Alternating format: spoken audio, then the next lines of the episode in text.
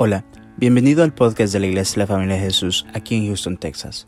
Si te gusta nuestro contenido, por favor déjanos un buen review y síguenos en las redes sociales. Nuestra visión como iglesia son las familias. Esperamos que este episodio sea de mucha bendición para tu vida. Somos tu familia. Cristiano, la fe no es una opción. Vamos a Hechos capítulo 8, verso 9. Para el cristiano la fe no es una opción. ¿Por qué le puse ese tema? Porque el cristiano la fe no es una opción. Estamos hablando de la fe. Lo más importante para el cristiano, para el Hijo de Dios, para el que está buscando de Dios, es la fe. La palabra de Dios dice, busca primero el reino de los cielos y justicia y todo lo demás vendrá por añadidura. Si venimos a la casa de Dios, si buscamos buscar de Dios, lo primero que tenemos que entender es la fe. Porque no vamos a encontrar el reino de Dios sin fe. Sin fe no sirve nada. Porque la palabra de Dios dice que sin fe es imposible agradar a Dios. Entonces lo que más necesitamos entender, lo que más necesitamos saber es cómo opera, cómo funciona la fe. Amén. Muchos creen que la fe es algo difícil, es algo complicado. No, la fe no es complicado, no es complejo, es simple, es sencilla pero tenemos que entenderla. Vamos a Hechos capítulo 8, verso 9. Dice la palabra de Dios. Ya desde antes había en esta ciudad un hombre llamado Simón, que, jactándose de ser un gran personaje, practicaba la hechicería, asombraba a la gente de Samaria. Todos, desde el más pequeño hasta el más grande, le prestaron atención y exclamaban, este hombre es el que llaman el gran poder de Dios. Verso 11, estoy leyendo la versión NBI. Lo seguían porque por mucho tiempo los había tenido deslumbrado con sus artes mágicas. Pero cuando creyeron a Felipe que los anunciaba las nuevas del reino de Dios y el nombre de Jesucristo, tanto hombres como mujeres se bautizaron. Verso 13. Simón mismo creyó y después de bautizarse seguía a Felipe por todas partes asombrado de los grandes milagros y señales que veía. Verso 14. Los, cuando los apóstoles que estaban en Jerusalén se enteraron de que los samaritanos habían aceptado la palabra de Dios, les enviaron a Pedro y a Juan. Estos, al llegar, oraron por ellos para que recibieran el Espíritu Santo, porque el Espíritu Santo no había descendido sobre ninguno de ellos, solamente habían sido bautizados en el nombre del Señor Jesús. Entonces Pedro y Juan les impusieron las manos y allí mismo recibieron el Espíritu Santo. Al ver Simón que mediante la imposición de las manos los apóstoles daban el Espíritu Santo, les ofreció dinero y les pidió, denme también a mí ese poder para que todos a quienes yo les imponga las manos reciban el Espíritu Santo. Que tu dinero perezca les contestó Pedro, porque intentaste comprar el don de Dios con dinero. O sea, en otras palabras, Simón creyó, hasta se bautizó, pero no se convirtió. Porque él todavía seguía atado al dinero, seguía todavía pensando en el dinero y él creía que las cosas de Dios las podemos obtener por dinero. Miren lo que dice Apocalipsis capítulo 3, verso 18. Apocalipsis 3, verso 18 dice, por eso te aconsejo que de mí compres oro refinado por el fuego para que te hagas rico, ropas blancas para que te vistas y cubras tu vergonzosa desnudez y colirio para que te pongas en los ojos y recobres la vista. Amén. ¿Cómo es la fe? ¿Qué podemos entender nosotros de la fe? La fe es como que fuera un alambre de corriente. Usted se ha visto esos cables de corriente que llevan miles y miles de kilovatios de corriente que pueden alumbrar una ciudad completa. Así es la fe. La fe solo lleva el poder, pero así como esos alambres que solamente llevan el poder de la energía, realmente no son la fuente. Así es la fe. La fe solo lleva el poder de Dios, pero ellos no son la fuente. La fuente es Dios. Por eso la palabra dice, dice, tengan fe en Dios. Nuestra fe tiene que estar en Dios. Simón tenía poder, pero el poder que tenía no venía de Dios. Era magia, era hechicería, era brujería. Eso significa que el diablo también tiene poder. Pero el poder de Dios es más grande que el poder del diablo. A tal grado que Simón estaba maravillado lo que estaba pasando. La fe es la que nos habilita para que nosotros podamos hacer cosas que sin fe no las podíamos hacer antes. La fe es la que nos da la capacidad para poder decir cosas que no hubiéramos podido decir sin fe. La fe es la que nos da la capacidad para poder ver cosas que no podíamos ver sin fe. Sin fe no vamos a poder ver, ni hacer, ni decir cosas que no las podíamos hacer.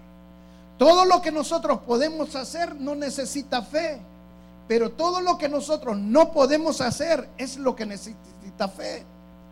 Porque lo que es imposible para el hombre, para Dios todo es posible. Amén. Entonces, la fe para el cristiano no es una opción. Antes de ser cristianos, antes de conocer al Señor Jesucristo como nuestro Señor y Salvador, la fe es una opción. Pero después que lo hemos conocido, ya la, la fe deja de ser una opción, porque la palabra de Dios dice, el justo vivirá por fe. Eso significa que toda todo el tiempo, las 24 horas del día, tenemos que vivir por fe. Vamos a comer por fe y para fe. Vamos a trabajar por fe y para fe. Vamos a dormir, vamos a dormir por fe y para fe. Todo se tiene que hacer con fe. Nada se tiene que hacer con fe porque el justo vivirá por fe. Le voy a poner un ejemplo. Tápese la nariz ahorita, apriétesela bien, lo más que pueda, pero tápesela. Vamos, tápesela. Hagamos este ejercicio. Tápese la nariz. Yo les apuesto que si los tengo así unos tres minutos van a empezar a ponerse rojos y van a quedarse. Suelten la nariz. Ahora, ¿qué es lo que siente? Que le hace faltaba aire, ¿va? Ahora, usted no puede vivir sin aire. Así dice la palabra. El justo vivirá por fe. Así como usted no puede vivir sin aire, tampoco puede vivir sin fe. Necesita la fe todo el tiempo. La fe es, no es una opción para el Hijo de Dios. La fe no es una opción para el cristiano. Es algo que tiene que entender y tiene que vivirlo todo el tiempo. Ejercitar la fe. Dice en Apocalipsis capítulo 3, verso 18, lo acabamos de leer, donde el Señor dice y le está hablando a la iglesia de la Odisea. Hay siete iglesias en el, Nuevo Testamento, en Apocalipsis, que Dios habla. Y la séptima iglesia es la iglesia de, de la Odisea. Se cree que ahorita estamos en el tiempo de la iglesia de la Odisea. Y les dice, ustedes creen que son ricos, que tienen todo, pero son pobres, son miserables, no tienen nada. Vengan y compren de mí, compren oro para que sean ricos, cobren vestiduras blancas. O sea, en otras palabras, el Señor nos está diciendo que usted puede tener dinero, pero si no tiene fe, no tiene nada. Es miserable. El Señor no está diciendo que con las cosas de Dios no se compran con dinero, como Simón lo quería hacer, sino se compran por fe. Miren, la, fe es la moneda internacional que en cualquier lado funciona.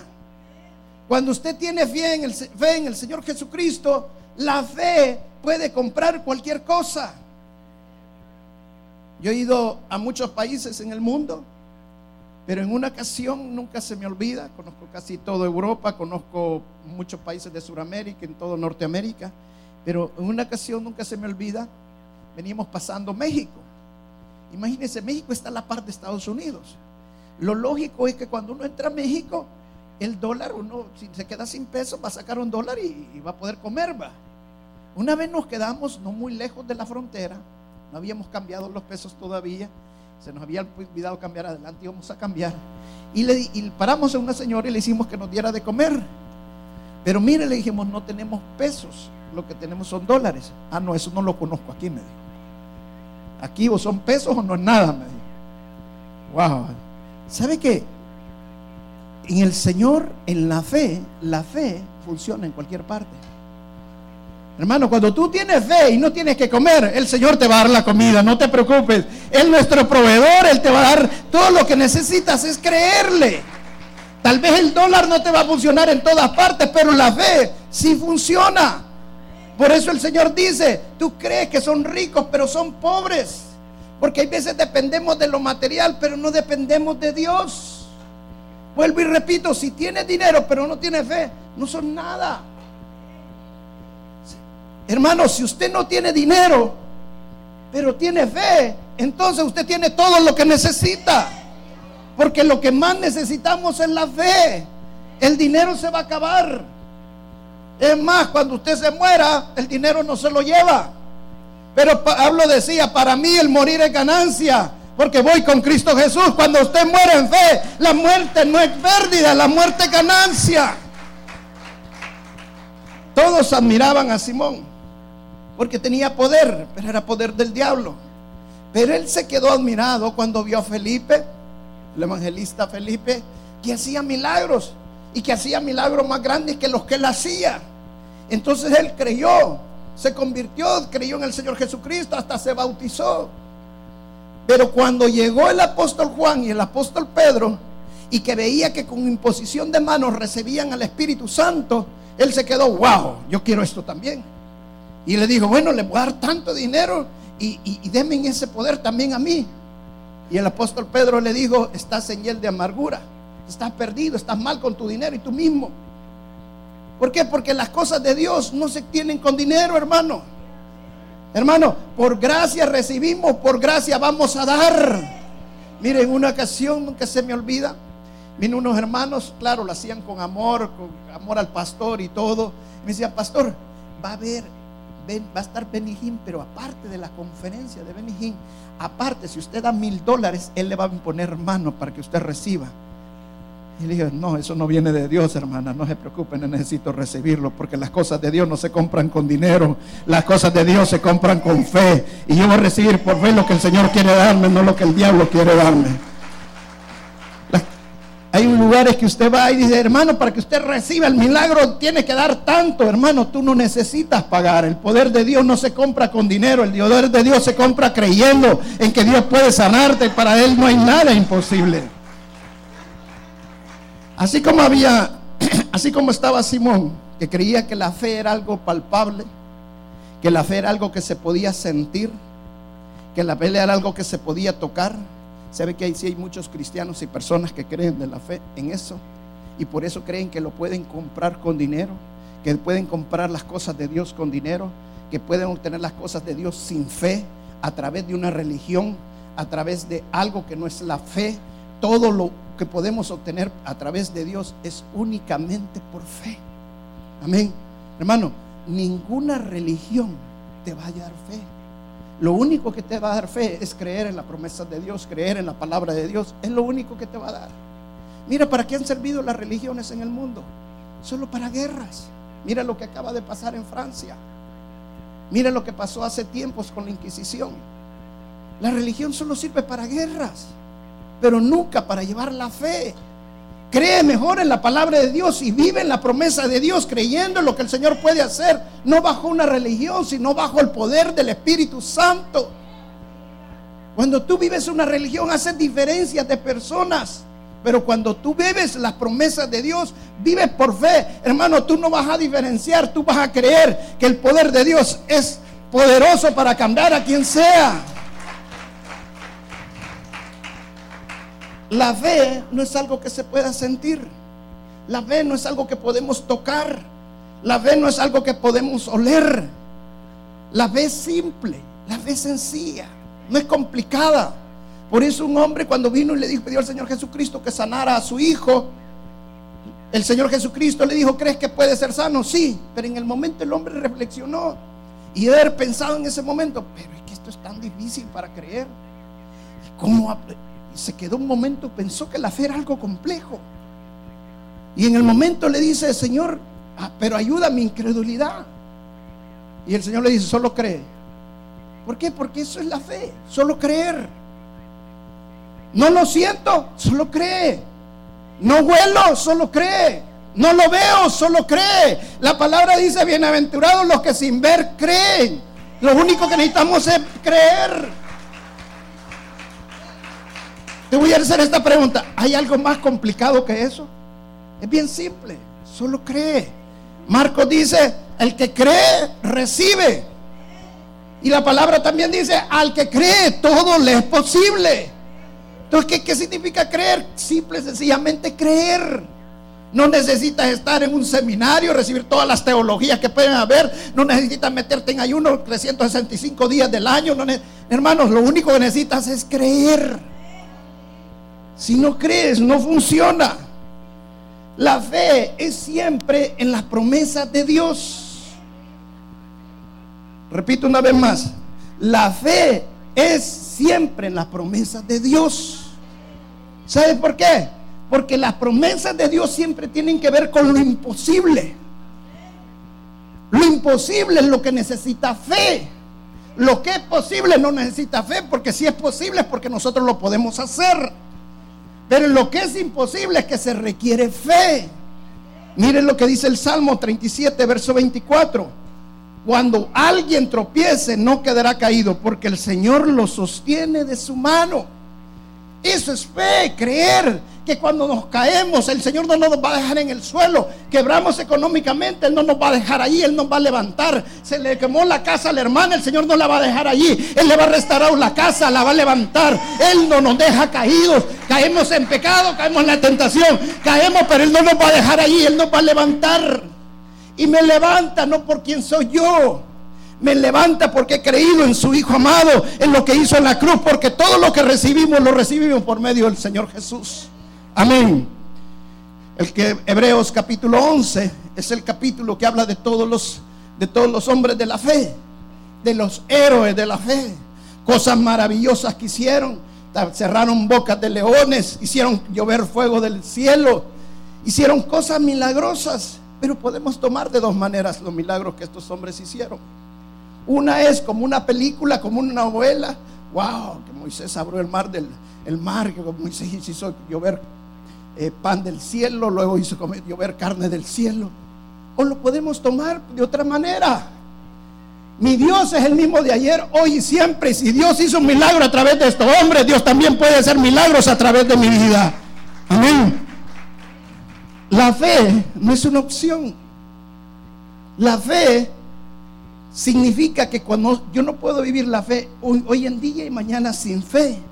Yo no me puedo salir de la iglesia lleno de fe esta mañana, llegar a mi casa, viene un problema y después ese problema me tira a la cama, ese problema no me deja levantar, la cabeza me duele, siento que el pese, me pesa el cuerpo y empiezo a declarar, ay, es que ya no puedo ni ya no sé ni qué creer.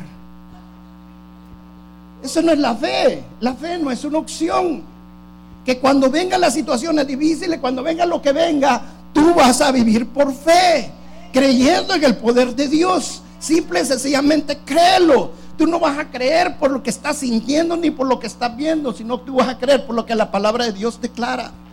Amén. La fe no es una acción para que cuando vienen los problemas nosotros nos vamos a tribular. Por eso el Señor Jesucristo, cuando iba con los discípulos en la barca, y estaba haciendo una tormenta, ¿quién le mandó a los discípulos que pasaran el mar de Galilea? El Señor Jesús. ¿Sabía el Señor Jesús que venía tormenta? Sí lo sabía porque Él es Dios. Él sabía todas las cosas. Iba con ellos en la barca, sí iba en la barca. ¿Qué iba haciendo? Dormido. ¿Se podía hundir la barca? Sí se podía hundir. ¿Sabía Jesús que se iba a hundir la barca? No. Él sabía que no se podía hundir porque mientras Él estuviera en la barca, la barca no se iba a hundir. Esa es la fe que nosotros debemos de tener. Y por eso cuando la barca se estaba hundiendo, los discípulos estuvieron luchando para que la barca no se hundiera. Pero cuando ya no pudieron, le dijeron, Jesús, ¿cómo es que estás dormido? que no te importamos, Jesús. Y se levanta, le ordena a los vientos que se calmen, las tempestades se calmaron. Y después que eso, mire lo que Jesús le dice, que no tienen fe, que no tienen fe. ¿Por qué? Porque Ahí entonces si se ve si tenemos fe o no tenemos fe, cuando están los problemas, cuando están las tribulaciones, así como la tribulación que decía mi hermana Abby. La gloria es para el Señor. Si Él ha permitido que esto esté pasando es porque viene algo grande, viene algo hermoso. Dios permite que cosas pasen en la vida con un propósito para la gloria de Él. Él quiere glorificarse a través de lo que estamos viviendo. Pero tú tienes que creer que nuestro Dios es un Dios grande. La fe no es una opción. La fe es la única que nos va a hacer hacer cosas que nunca hemos hecho. La fe es la única que nos va a hacer cosas que nunca hemos podido vivir, pero únicamente creyéndolo en el poder de Dios. Gedeón hizo un, gran ataque a un ejército con apenas 300 hombres. Abraham tuvo hijo cuando ya no podía tener. Y Sara, dice la Biblia, que su matriz ya estaba muerta, pero quedó embarazada por fe. Hermana, usted no puede tener un hijo. Puede quedar embarazada por fe. Si Dios lo hizo con Sara, lo puede hacer con su vida. Simple y sencillamente necesita creer. Crea en lo que el Señor puede hacer. La fe no es una opción. Eso significa que es mejor orar con fe que orar sin fe. Es mejor cinco minutos de oración con fe que dos horas de oración sin fe. Y usted me diga, pastor, pero si está orando es porque tiene algo de fe. ¿Sabe que hay gente que ora sin fe? Yo a veces le pregunto, cuando estamos en los 21 días de oración y ayuno, que ya vamos a comenzar los 21 días de oración y ayuno hoy en, en enero, y a veces le digo a los hermanos, hermana, ¿y usted ya escribió sus peticiones en los 21 días de oración y ayuno? No, pastor, ¿y por qué no las escriben? No, porque el Señor ya sabe lo que quiero. Y no dice la palabra que le tenemos que pedir. Si Dios ya no sabe lo que usted le va a pedir, pero Él dice la palabra que le pidamos. Si no pedimos, no recibimos, dice la palabra. Entonces no tiene fe para hacer los 21 días de oración. La vez lo que está haciendo es una dieta. Porque lo está haciendo sin fe. Usted tiene que escribir sus peticiones y se da cuenta que los 3, 4, 6 meses antes que termine el año, todas las peticiones, el Señor se las ha contestado porque usted lo está haciendo con fe creyendo en el poder de Dios. Esa fe cree en el Señor. Cree en el poder de Dios.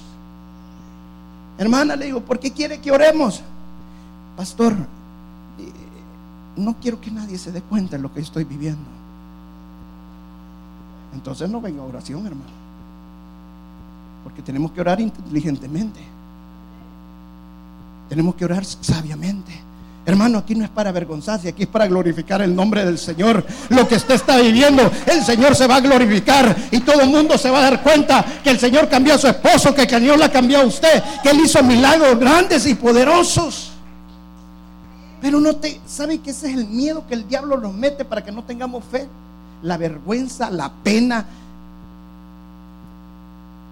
yo estuve en el, muro de Jerusalén donde los judíos llegan a orar. ¿Sabe qué hacen ellos? Escriben sus peticiones. Ese muro tiene unas rajaduras porque son piedras.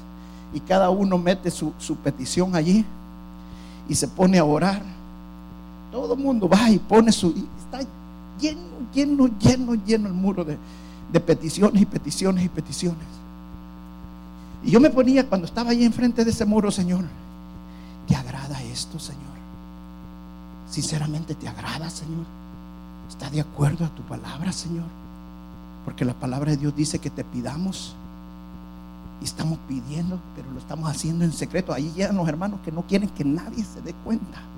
Y escríbenla y la meten escondiditas para que nadie los vea. Vamos a levantar un muro así como el de Jerusalén acá. Para que vayan a meter sus, sus peticiones. Ahora, Dios es milagroso. Dios, Dios no lo podemos encajonar. Yo sé que Dios se puede glorificar también así. Pero hermano, cree que el Señor es grande, que el Señor es poderoso y declara y pide, yo quiero que el Señor saque a mi hijo de la droga, yo quiero que mi esposo salga de la droga, yo quiero y empiece a pedir, hermano, y Dios va a hacer milagros grandes y poderosos. Amén. La fe no es una opción. ¿Sabe por qué? Porque nos escogimos nosotros a Dios. La palabra dice que Dios nos escogió a nosotros primero.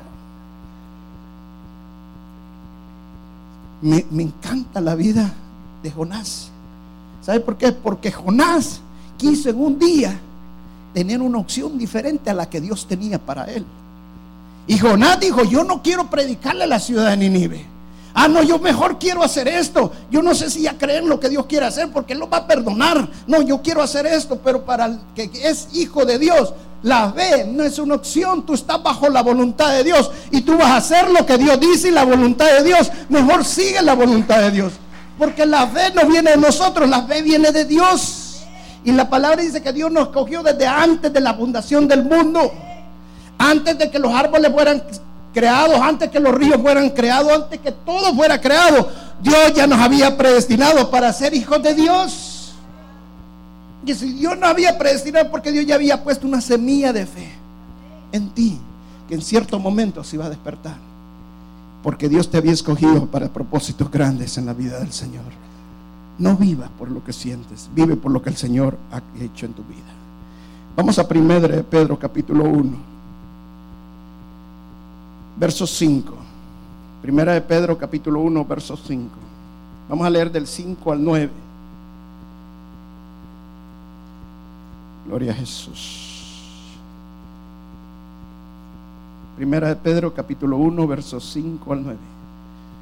¿Está conmigo?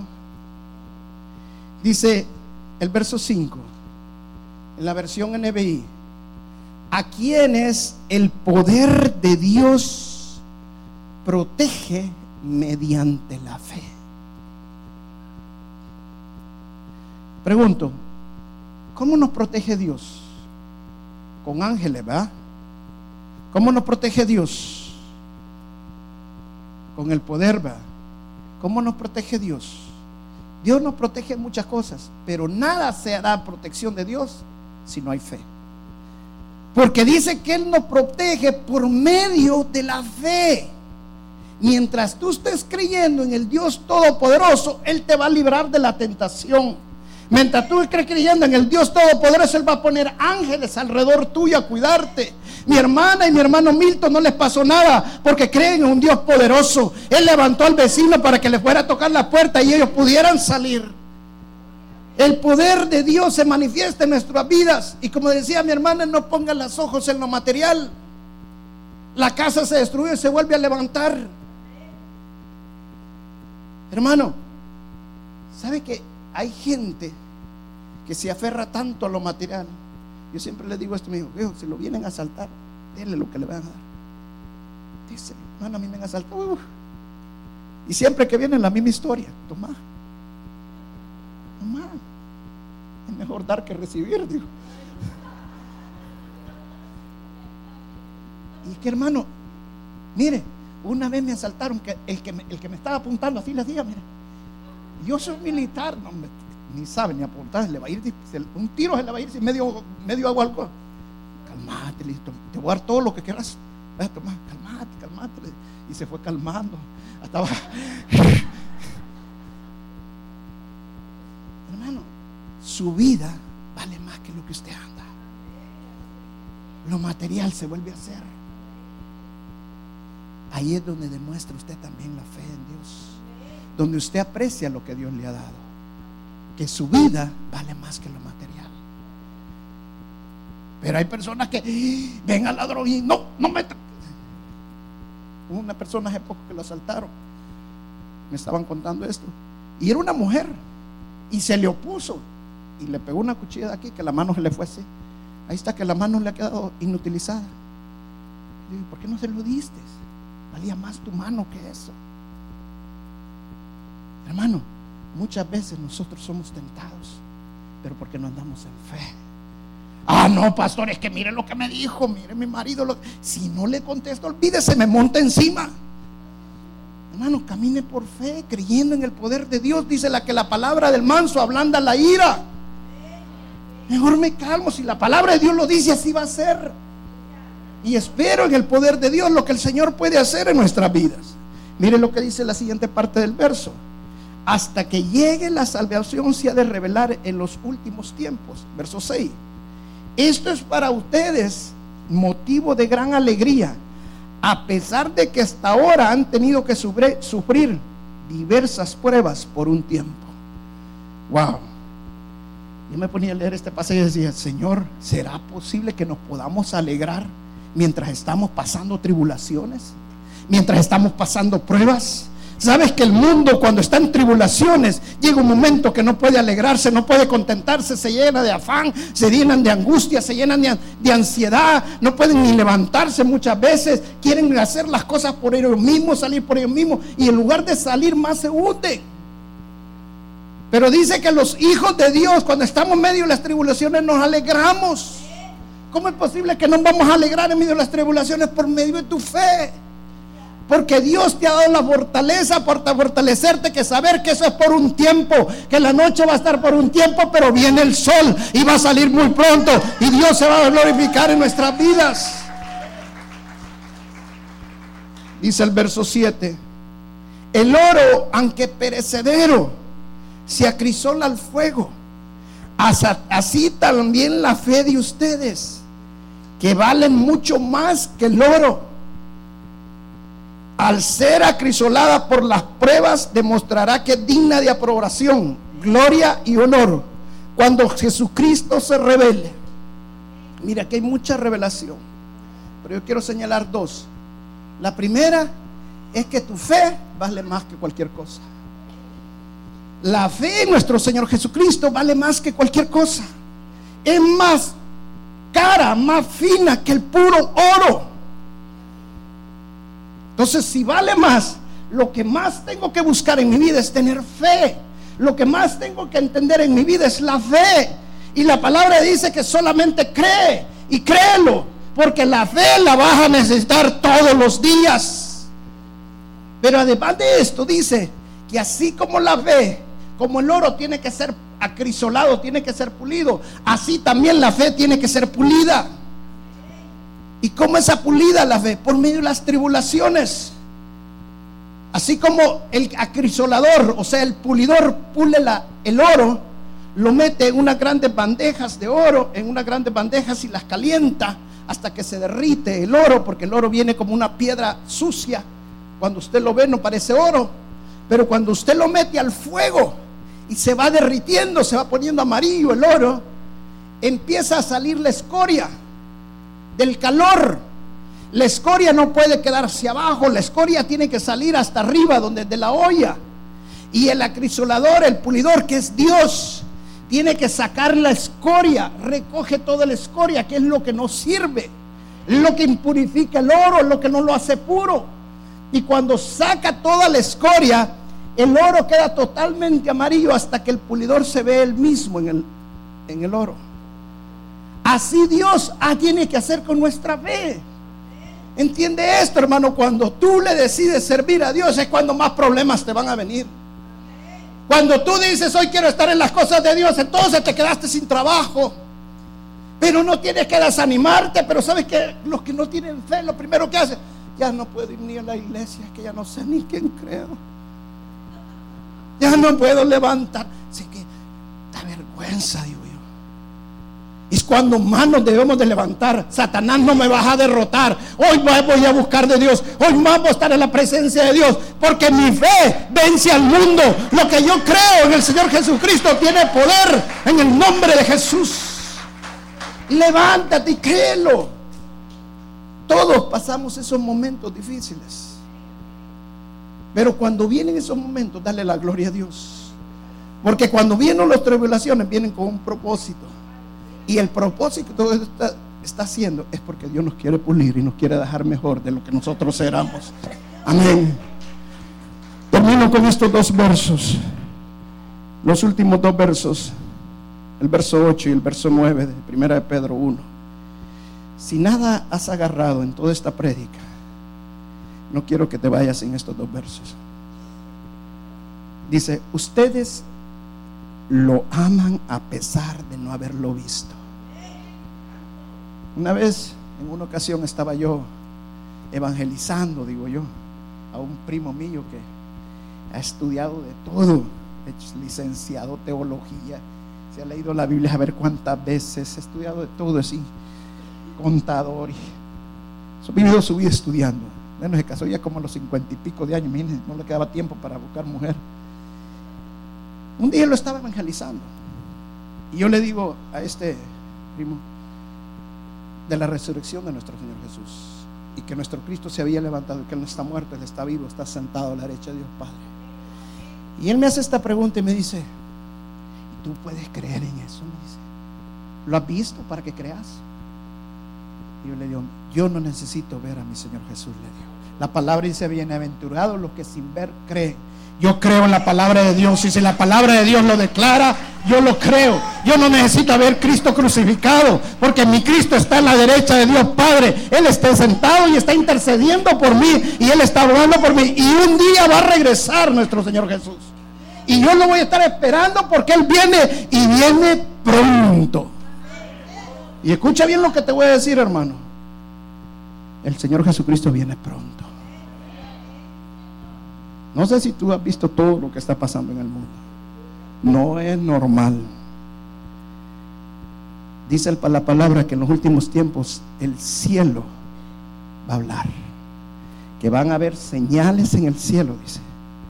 No si tú te has fijado todas las señales que están habiendo en el cielo. Nubes que nunca habían visto se están manifestando ahora. Cosas que nunca habían visto en el cielo los astrónomos lo están viendo ahora. Cosas que están pasando ahorita en la tierra. Porque, ¿Sabes por qué? Porque Cristo viene pronto. Y yo creo que todos nosotros somos la generación que vamos a ver a nuestro Cristo venir para la gloria del Señor. Y dice, y aunque no lo ven ahora, creen en Él se alegran con un gozo indescriptible y glorioso, pues están obteniendo la meta de su fe. ¿Cuál es la meta de nuestra fe? Que es su salvación. Amén. La palabra de Dios dice que peleemos la buena batalla. ¿Sí o no? Así dice. Peleen la buena batalla. Así dice la palabra, ¿verdad? No, no dice así. ¿Cómo dice la palabra? Peleen la buena batalla de la fe. No es cualquier batalla, es la batalla de la fe. ¿Por qué? Porque el diablo quiere que pierdan la fe. Porque la meta de tu fe es la salvación. Dijo el Señor Jesucristo en, el en Juan, dice, mientras tengan la luz, crean en mí. Crean que la luz vive en ustedes. Y el Señor Jesucristo dijo que Él va a estar hasta el fin del mundo con nosotros. Eso significa que mientras el Señor Jesucristo no haya venido, la luz de Dios está en nosotros. Y debemos de creer que Dios es grande, que Él me ha escogido, que soy real sacerdocio, linaje escogido, que Él me ha hecho rey, príncipe, real sacerdocio. Él me ha levantado, no por lo que yo soy, sino por lo que Él ha hecho de mí. La meta mía es la salvación. Ahora, yo te voy a decir una cosa, hermano. Si a los cinco minutos de haber recibido al Señor Jesucristo como tu Señor y Salvador, si la salvación dependiera de ti, ya lo hubieras perdido. Así te lo digo bien clarito. Bien clarito. A los cinco minutos como máximo, ya lo hubieras perdido. Porque ahí la palabra dice que un solo ver podemos pecar. Al cinco minutos ya lo hubieras perdido. Pero ¿sabes qué es lo que el diablo quiere que creas? A mí un verso que me encanta tanto en la escritura es cuando dice que el Señor Jesús en el libro de Juan dice, todo lo que el Padre me ha dado, no voy a dejar que nadie, nada, ni nadie se me pierda. Ahora, te voy a hacer una pregunta. La fe está en las promesas de Dios, ¿sí o no? Creer en que la salvación le pertenece al Señor y que Él preserva nuestra salvación requiere fe, sí o no. Ahora, creer que se pierde no requiere fe. No requiere fe, hermano. El mundo necesita fe. Ay, pastor, vi que tal cosa, ya perdí la salvación. No requiere fe. Ahora, creer que mi Cristo es hasta el fin conmigo y Él me va a librar por lo que hizo en la cruz del Calvario. Fue una sola vez y para siempre. Eso requiere fe. ¿Te das cuenta? La fe, las promesas no son fáciles. Creer a la mentira del diablo es fácil, pero creer en las promesas del Señor son difíciles porque nosotros las hacemos difíciles, no porque fueran difíciles, porque Dios dice que es simple, es sencillo, solo cree. Cree, sigue creyendo y no dejas de creer, porque el Señor es grande y Él es nuestro libertador. Pásenos los músicos, por favor, y vamos a pararnos. Denle un fuerte aplauso a Jesús de Nazaret. Amén. Gracias, Jesús. cuesta creer en las promesas de Dios. Un hermano me decía una ocasión, pastor, ¿sabe que lo que más me cuesta a mí es diezmar? Mira hermano, le voy a decir, si no quieres diezmar, no diezmes. Esto es de fe, hermano. Pero no me entendió. Y siempre me vienen con la misma pregunta y siempre les contesto igual. Si no quieres diezmar, no diezmes. Esto es fe. Porque incluso que el que está diezmando lo está haciendo por necesidad, está mal. Está mal. Porque no lo estás haciendo por fe. Todo es por fe. No porque si Señor Jesús me va a dar o no me va a dar. Cristo siempre te va a dar. Diezmo o no diezme, Cristo te va a dar. ¿Sabes por qué? Porque Él murió en la cruz del Calvario. Ahora yo doy por fe. Porque Él dice, pruébenme en esto. Pruébenme en esto. Pruébenme en esto, dice el Señor. Solo te estoy poniendo pequeñas cosas de demostración. El diezmar, el creer en la salvación que Cristo hizo en la cruz del Calvario. Eso requiere fe, hermano. Si no dar, no requiere fe. Es más, creo que muchos lo quisieran. Cuando se meten la mano se quedan ahí que no la pueden sacar después.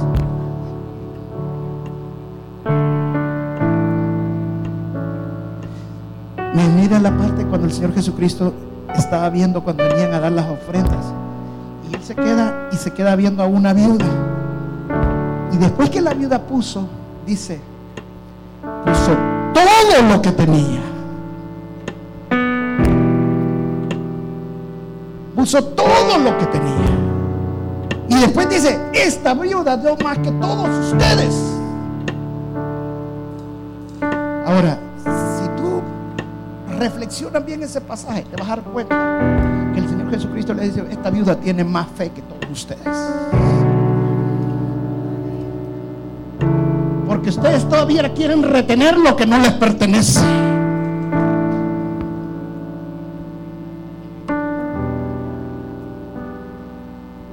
Mira hermano, Dios no te pide nada. Dios quiere que todo lo que hagas lo hagas por fe. Él cuando dice dame esto no te está pidiendo si es el dueño del oro y de la plata. Dios no te pide nada. Está probando tu fe. Simple y sencillamente. Aquí están todas las, mujeres que están. Les voy a hacer una pregunta. ¿Les es difícil someterse a su marido? Hoy, Gloria, yo te lo aplauso a la hermana, hombre. Es la, es la única honesta. Más cuando usted tiene un marido que no la quiere, que la maltrata. La palabra dice, somete a tu marido. ¿Cómo voy a someter? Dios no te está pidiendo nada. Dios está probando tu fe. Si Él dice, sométete, yo me someto simple y sencillamente porque lo creo. Y a los hombres que están aquí dice que tratemos a las mujeres como el vaso más frágil.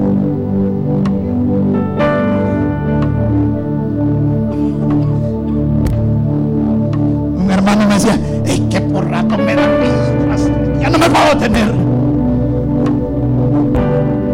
Le quisiera coser la boca, me dijo. Escucha bien lo que te voy a decir. Si la palabra dice que las tratemos como el vaso más frágil, es porque Dios las ve así y así las tengo que ver yo también con los ojos que Dios las ve para la honra y la gloria de Dios. Eso es fe. Eso es fe.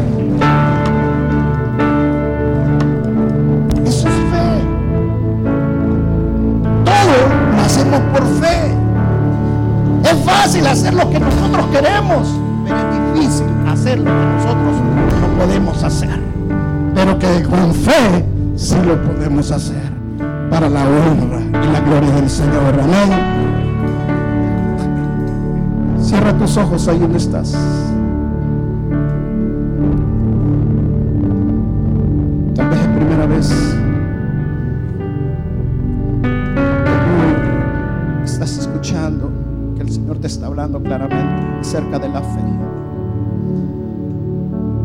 Y esta mañana quiere decirle, Señor, yo quiero esa fe, Señor. Y esa fe solo la vas a encontrar en el autor y consumador de la fe. Y ese Jesucristo, nuestro Señor, es el Rey de Reyes y Señor de Señores. Y el libro Romano dice, en el capítulo 10, verso 9, el que me confiesa con su boca es salvo. Porque con la boca se confiesa para salvación pero con el corazón se crea para justicia. Confiésame con tu boca. Y la fe que yo he puesto en ti se va a activar. Créelo solamente. Sé que el diablo quiere detener tu boca para que tú lo confieses y tú digas en este momento, yo no necesito confesar al Señor con mi boca. Pero si la palabra lo dice, tienes que hacerlo por fe. Solo créelo. Solo créelo y hazlo.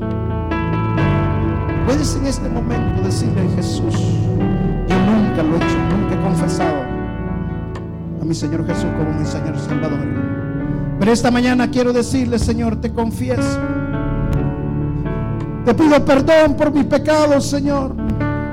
Creo fielmente que tú moriste en la cruz del Calvario y resucitaste al tercer día y ahora estás sentado a la derecha de Dios Padre.